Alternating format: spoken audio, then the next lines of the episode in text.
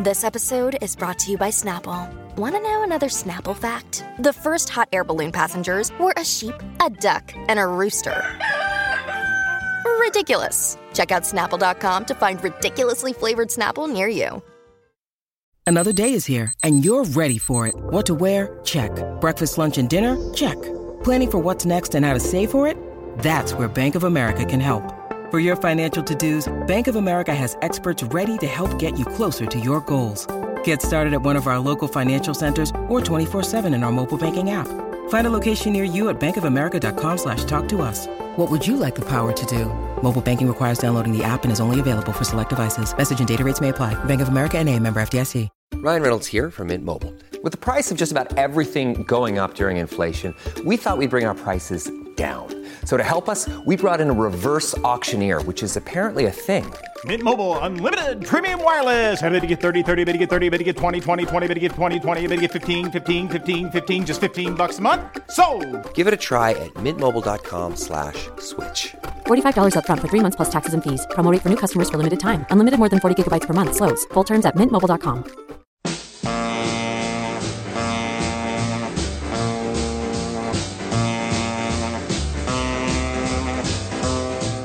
Welcome to Let It Roll, the podcast about how and why popular music happens, hosted by Nate Wilcox. Follow the Let It Roll podcast on Twitter at Let It Rollcast and check out our website at letitrollpodcast.com.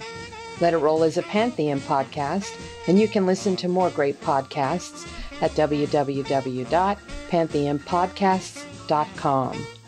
Today we've got a special short episode with Nate and guests Barney Hoskyns and Jasper Murison Bowie of Rock's Back Pages to discuss the best online archive of musical articles in existence.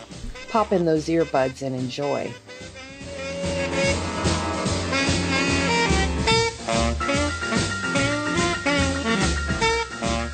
Time to let it roll. I'm your host, Nate Wilcox. Today we're doing a special short episode to discuss Rock's Back Pages. And I've got the co founder, Barney Hoskyns, and one of his editors, Jasper Murison Bowie. Welcome, fellas. Hi, nice to be here. Hi, Nate. How you doing? Doing well, doing well. So, Rock's Back Pages is this pretty invaluable tool to serious music history dorks like myself. Um, Barney, can you tell us how you founded it? What was the genesis and how it's done since you started? Sure, Nate. Um, so my background was in music journalism. I had worked on NME and I worked on Mojo, and I was US correspondent for Mojo for about four years in the second half of the 90s. Came back to London and um, you know try to think of some something new to do. And it was you know it was the dot com era. Everybody was looking for opportunities uh, on the internet. And uh, so i just had a kind of vision of a digital library of uh, articles interviews and reviews from you know the greatest music magazines of the previous at that point like 40 50 years. So 20 years later, that's what we've managed to create. And we have, you know, over 45,000 very, very cool articles and, and nearly 800 audio interviews with everyone from Jimi Hendrix to Kurt Cobain to Kate Bush. So that's what we set out to do. And we keep building, we keep adding to it. And, um, it's it's everything that comes under the kind of you know umbrella of popular music and rock and roll. So it's everything from like rockabilly to hip hop. And can you sum up quickly? And this is going to sound a little silly, but what is the cultural importance of the archive and what would happen to it if it wasn't for Rock's back pages? Because a lot of this stuff would not be accessible at all, except in print copies in dusty libraries somewhere. Well, I would say, um, I mean, I don't know whether Jasper sees it this way. I think it does have immense cultural value um, beyond its appeal to serious music history dorks. I think to use your phrase, if I'm quoting you accurately, I think it, it is its social history, its socio cultural history. Um, so there's a lot in there on society, on fashion, on politics, on race, religion. You know, it's the kind of history of, um, you know, particularly uh, Anglo American popular music culture of the last like six years. Jasper, do you want to add anything to that? I think Barney's spot on in that it, it touches on so many different things. And what's really great about it as well is that it's always capturing a moment in time because we mostly add contemporary articles. So if it's, you know, talking about the Beatles, it'll be from the 60s and it'll be talking about the, the kinds of things that one only really picks up on at the time that, that uh, maybe a serious uh, book might not get into because it's it's kind of ephemeral, it's kind of fleeting. So it's really great to get those snapshots of history that really bring something to life. And how have you grown and expanded it since you founded? Like, what are some of the acquisitions of archives that you're most proud of and excited about? Well, I think to say we acquire archives is is probably putting it too strongly. Um, you know, we have an archive to which we add magazines that we either buy or are donated to us. So we're sitting in our offices in London, surrounded by magazines and bound volumes and uh, uh cassette recordings of interviews. So that's what we digitize. That's that's the kind of platform for everything. Um, we have added and continue to add uh, vast numbers of writers um, across every genre and era. So we have um, we have over 800 writers, uh, some of them who were writing in the early 1960s, and some of them who are young enough to be their grandchildren who are writing now and and all points in between. So we we bring writers on board. I mean that's the major that's our major sort of offering really is our relationships with our writers. Um, uh, but uh, so you know we we have our own archive. We don't it's not like we have a massive industrial building where we can you know where where we can house uh, other archives that that that, that we might buy. Uh, I wish we could, and maybe one day we will. That's a goal worth shooting for. So, can mm-hmm. you explain the subscription model and also how the profit sharing works with the contributing writers exactly? So, we have stuck to our subscription guns from day one, and uh, I'm really glad that we have.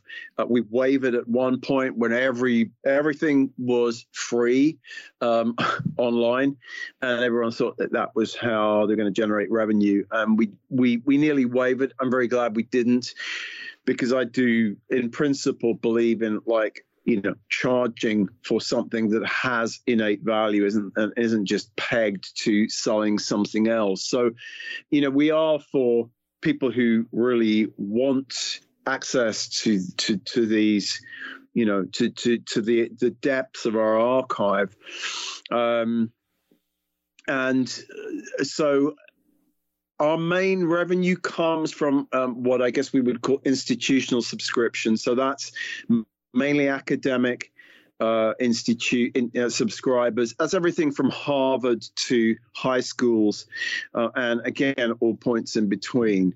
Um, and so we're not we're not like a music website. We're not we're not uh, primarily consumer facing. So our, our, our revenue comes from um, as I say, many group subscribers. Um, we share a certain uh, amount, a modest, it has to be said, amount of our subscription revenue with the writers who have uh, more than 50 pieces on RBP. But they, they, there are like sort of perks of the fashion. They do get um, unlimited access to the vaults themselves in perpetuity, and we share licensing revenue when we when we syndicate or license a piece of text or audio, an article, an interview.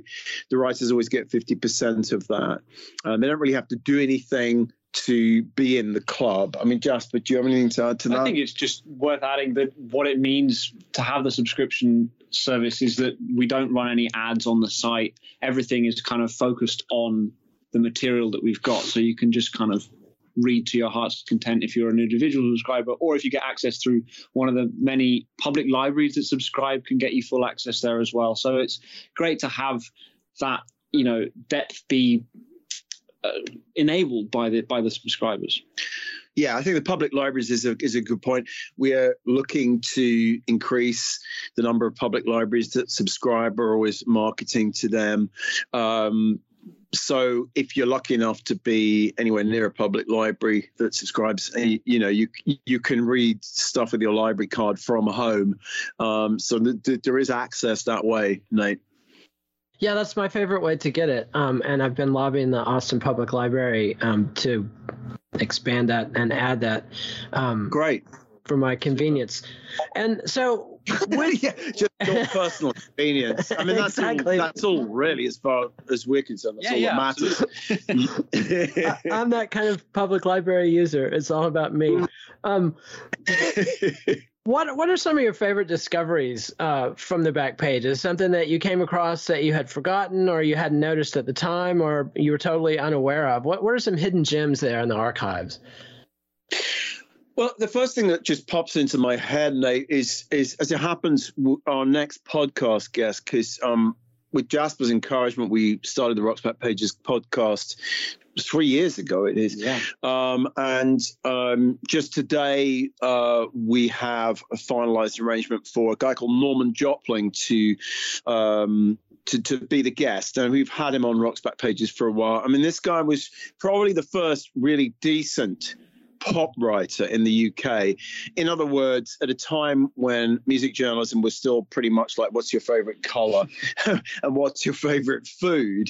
Um, I'm exaggerating slightly. This guy was writing really stylishly about you know the groups that were coming through in the early 60s and in, and indeed the very first piece that we're aware of about the rolling stones when they were still known as the rolling apostrophe stones was written by norman in 1963 so he's going to come in next week and we're going to talk to him about what it was like to be writing about the rolling stones in 1963 before most people had heard of them. Um, and we're also going to feature Uh, uh, an audio interview with the late Charlie Watts from I think it's from 1997, but quite a long audio interview. So we'll be talking about that. So that's the kind of thing. I mean, look, I'm a Stones fan, so it's, it's going to appeal to me. But I love the fact that we have a piece about Mick and Keith and Co.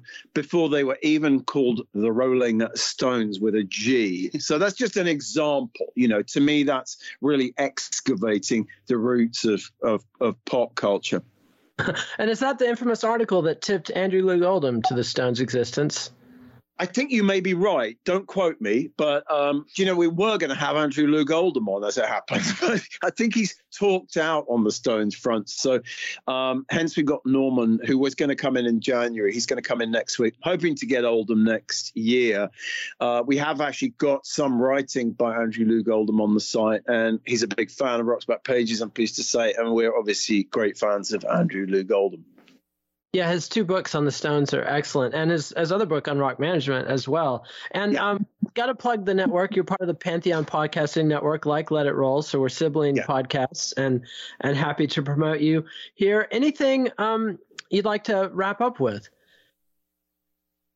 Well, I mean, we've just moved into really nice new offices that are going to make the uh, growth and development of Rock's Back Pages um, I think a lot easier. And we're really, really happy to be in these big, spacious new offices uh, to house our archive in. There's going to be tons more incredible stuff that we're going to be adding over the next few weeks. We have Holly George Warren coming in. Uh, the week after next to talk about Janis Joplin. We'll have an audio interview with Pete Albin um, of Big Brother and the Holding Company. So we'll focus on that. And then the last audio interview of the year will, will be it's five years since George Michael's death, so we'll be running an audio interview with George Michael. So there's just these things that you know keep us busy, keep us excited. Um, you know, I, I've been enjoying what we do for 20 years now, and and I hope I'm still enjoying it in another 20 years. That's that's a worthy goal, and I hope you can make some time to come on Let It Roll and talk about Led Zeppelin or the band or the Eagles or LA Rock sometime. I'd be delighted. Yeah, absolutely delighted. That that's a kind that's a kind thought and invitation. I'd be more than happy to do that. Excellent. I always like to put guests on the spot for more uh, for more interviews when I when I get. All right, fellas. Well, thanks so much. This is Rock's Back Pages. We're going to drop this as a special episode of Let It Roll here in the next week or so. And um, Barney Hoskyns and Jasper Murison Bowie, thanks so much for the the work you're doing to chronicle the work that all these writers do and and document the existence of this music. Thank you so much, Thank you so much. Thanks for your interest, and uh, best of luck with Let It Roll. Um, I hope we talk again one day. Thank you. We will. All right. Bye. Bye bye.